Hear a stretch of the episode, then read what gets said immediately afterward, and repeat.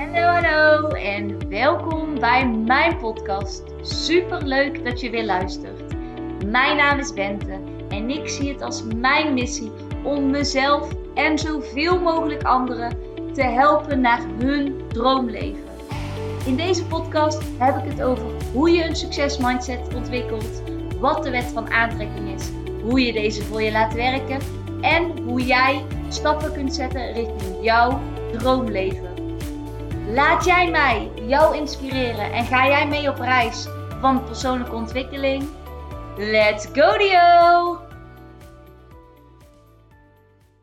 Hallo, hallo en super leuk dat je luistert naar een nieuwe podcast.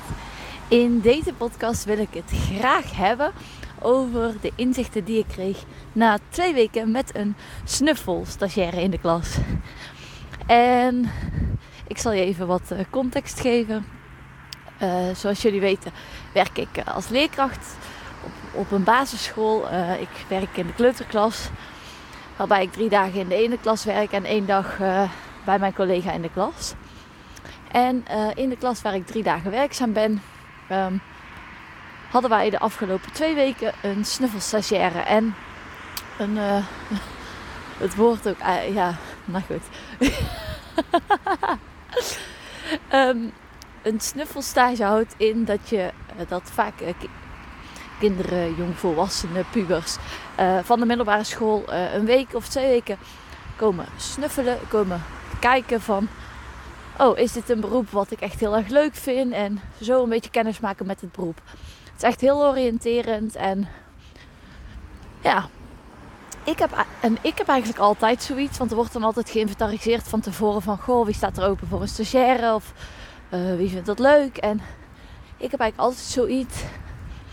Ik heb ook ooit stage moeten lopen en mensen moeten het ergens leren. En ik ben iemand die een zware voorstander is van dingen leren, maar ik vind ook dat je die kansen moet creëren. Want dat is letterlijk een investering in de toekomst. En voor wat wij weten komen ze vervolgens ook bij ons werken over vijf jaar.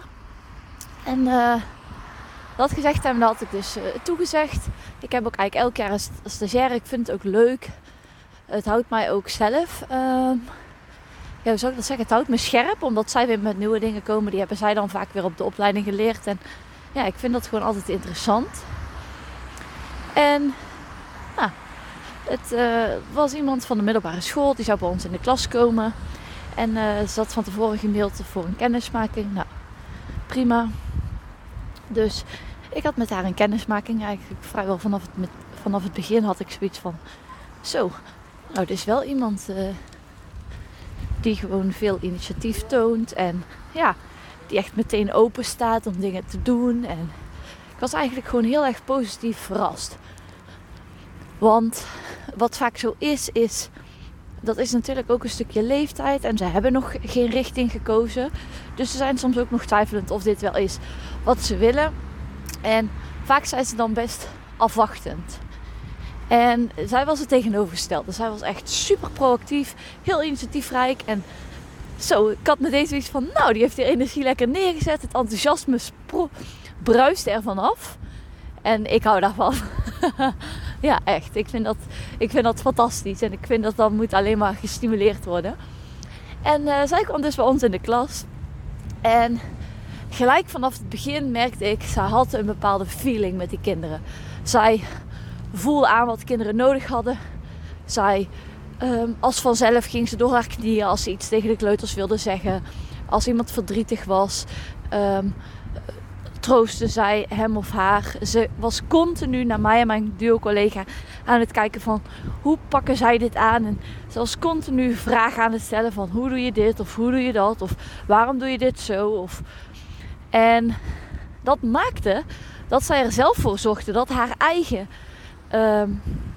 zou ik zeggen, haar eigen inbreng was heel bepalend zeg maar, voor hoe het is gegaan. En gedurende de twee weken heb ik haar ook veel feedback steeds teruggegeven. Maar ik heb ook veel vragen gesteld. Wat vond je zelf wel fijn? Wat vond je niet fijn? Wat valt jou op bijvoorbeeld tussen mij en mijn duo-collega's? Zie je bepaalde verschillen? Wat zijn overeenkomsten? En dat maakt dat het ook voor mij een heel interessant leerproces was.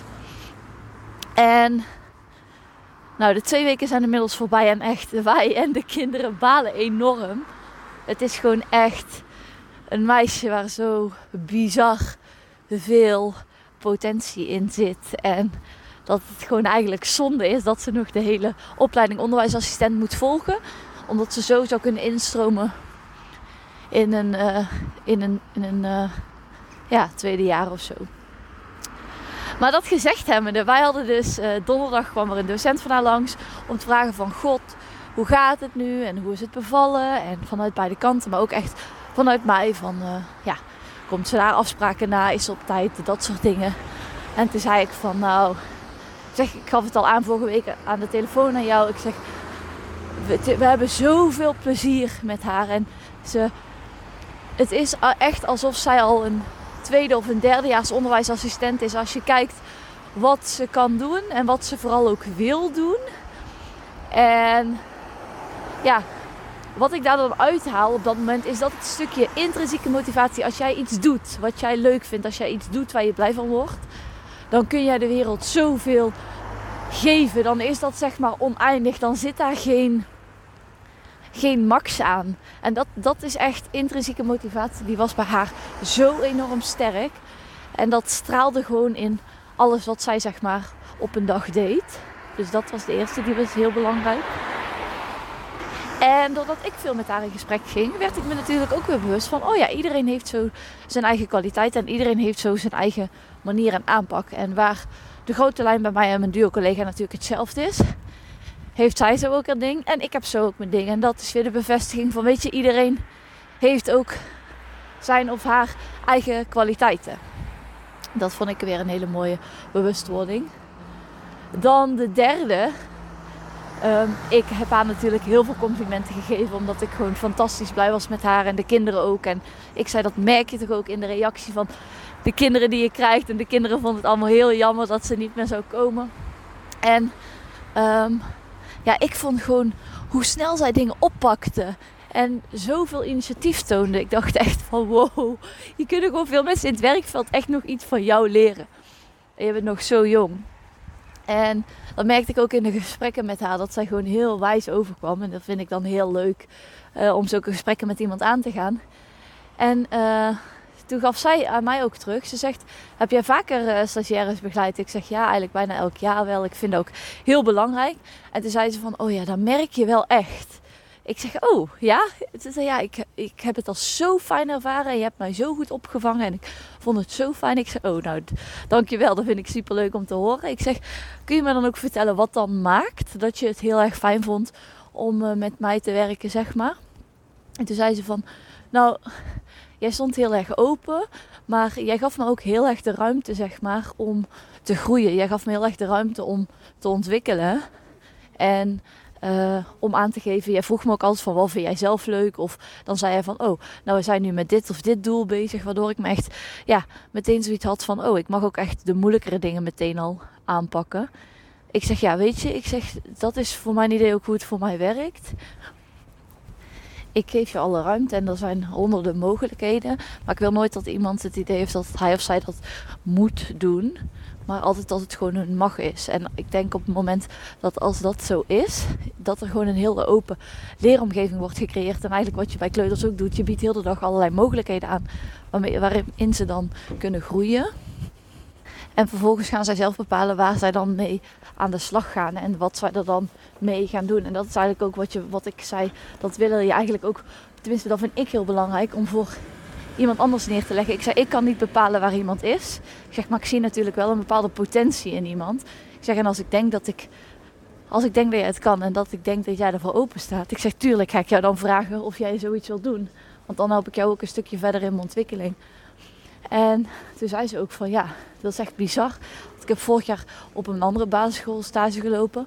En toen zei ik heb echt het idee dat ik nu ja, vijf of tien keer zoveel heb geleerd. En ik zat daar heel veel op mijn stoel en ik was hier eigenlijk constant bezig. En dat vond ik ook heel fijn. En ze zei, jij zei ook altijd van, kijk, alles wat je doet is super fijn en je helpt ons daar enorm mee. Maar tegelijkertijd is ook alles een extra. Ze zei, en dat maakt het ook weer. Ze zei, ik vond het ergens heel fijn dat ik dus gewoon heel veel dingen kon doen. Omdat, uh, ja, dat jullie meer rust gaf, maar tegelijkertijd ook dat het dus niet verplicht was. Dus ik dacht bij mezelf van, ja, nou dat is eigenlijk wel heel mooi uh, om dat zo terug te geven. Ik zei, nou dank je wel in ieder geval dat je dit ook zo aan mij teruggeeft. Want daar kan ik dan vervolgens ook weer iets mee, snap je? Ze zei, ja, ja, dat snap ik. En uh, toen zei ik van, ik zeg, ja, ik vind het ook altijd heel bijzonder. Ik zeg, ik vind het altijd heel veelzeggend hoe scholen, want toen zei ze ook van, niet alleen bij jou, maar ook met andere mensen. En wij voelden ons als stagiaires gewoon heel welkom en echt alsof iedereen open stond voor vragen en ons ook gewoon hetzelfde behandelde als anderen. En toen zei ik van, ik vind het ook altijd heel veelzeggend hoe scholen omgaan met de stagiaire. Want ik heb wel eens ooit gehoord van plekken waar dan uh, een teamkamer was en stagiaires dan aan een andere tafel zaten. Of uh, omdat ze niet alles mochten horen over leerlingen. En toen zei ik, dat vind ik zo de omgekeerde wereld. In plaats van dat je dan na gaat denken over wat je in de teamkamer allemaal dropt op tafel, moeten die uh, stageleerlingen moeten aan een aparte tafel zitten. En dan in één keer als ze een diploma hebben gehaald, mogen ze er in één keer wel bij horen. Wat straal je dan uit? Ik zeg, ook al ben je nog aan het leren, betekent niet dat je meer of minder bent. Ik zeg, en zo vind ik echt dat we meer moeten gaan kijken. En zo legde ik haar ook uit van dat ik dat zo ook voor me zie. Uh, op het moment dat iemand bijvoorbeeld in zijn Leo-stage zit, dus in zijn laatste jaar. Dat je echt moet zien van. Zij zei van.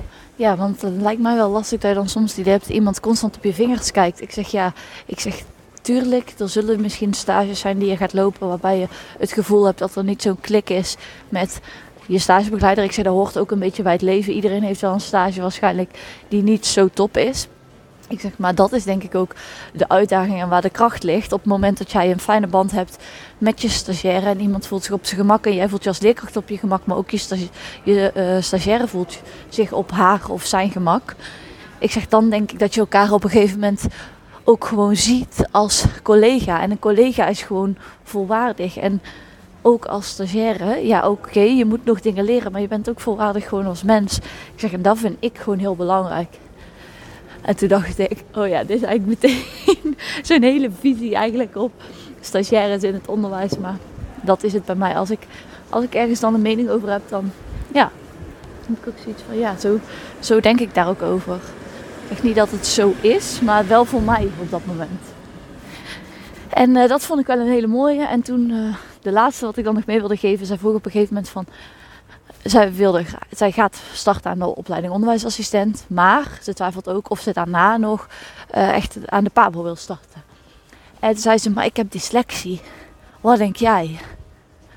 Ik zeg, hoe bedoel je? Wat denk ik? Ja, denk jij dat ik dat zou kunnen? Ik zeg, waarom zou je dat niet kunnen? En zij begint te lachen. Ik zeg, serieus? Ik zeg, waarom zou je dat niet kunnen? Ik zeg, tuurlijk ik zeg natuurlijk. Ik zeg, je weet dan dat taal iets is dat je lastiger vindt dan de andere dingen. Ik zeg, tuurlijk zul je dan af en toe hulp moeten vragen. Zul jij misschien harder je best moeten doen voor een taaltoets, voor een Nederlands toets, dan iemand anders.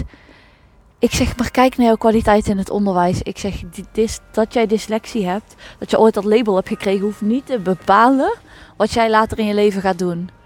Ik zeg dus echt. Ik zeg, ga gewoon kijken, ga gewoon ervaren. Ga ervaren hoe het voelt. Ik zeg, na een jaar of na een paar jaar weet jij echt wel wat jij echt leuk vindt. Vind jij het leuk om juist op die groepjes te focussen? Of vind je het leuk om de hele groep, om daar verantwoordelijk voor te zijn? Ik zeg, en daar kom je vanzelf achter. Ik zeg, maar probeer het open te laten staan. Probeer jezelf de mogelijkheid te... Probeer jezelf de mogelijkheid te gunnen om naar allebei de opties te kunnen kijken. Ik zeg, want tuurlijk is het mogelijk. En toen gaf ik ook nog het voorbeeld van bijvoorbeeld Kevin, mijn vriend. Ik zei, ik, zeg, die heeft ook dyslexie. Ik zeg, maar die heeft ook een eigen bedrijf. En dan denk ik van, oh, het is zo zonde. Het is ook maar, uiteindelijk is het ook maar een label wat ons ooit is opgeplakt. En soms kan het helpend zijn als je daardoor bepaalde hulp krijgt. Maar soms kan het ook onszelf in de weg zitten, waardoor we denken dat bepaalde dingen niet meer mogelijk zijn. En uiteindelijk is alles mogelijk. Op de een of andere manier, ik geloof dat echt. En nou, zoals je wel kunt horen ben ik echt zwaar geïnspireerd door uh, de snuffelstagiaire. Ik hoop echt dat ze nog een paar keer uh, gewoon even terugkomt om even ja, gewoon langs te komen of hoi te zeggen. Want ik vond het zo leuk om uh, ja, met haar te praten en ja, gewoon haar in mijn buurt te hebben. En ik denk ook dat je er gewoon inspirerende dingen uithaalt als het gaat om gewoon het leven en niet per se het stageleven of niet per se het leven in de klas of op school. Dat hoop ik in ieder geval. Nou, ik vond het in ieder geval super leuk dat je hebt geluisterd. En tot de volgende keer. Doei! Niet je nou van deze podcast en wil je mij graag helpen? Laat dan een review achter via Apple of iTunes en dan help je mij en mijn bereik enorm. Ik wil graag zoveel mogelijk mensen inspireren en helpen. Dus als jij me een klein stapje kunt helpen, waardeer ik dat enorm. Super leuk en dankjewel voor jullie steun.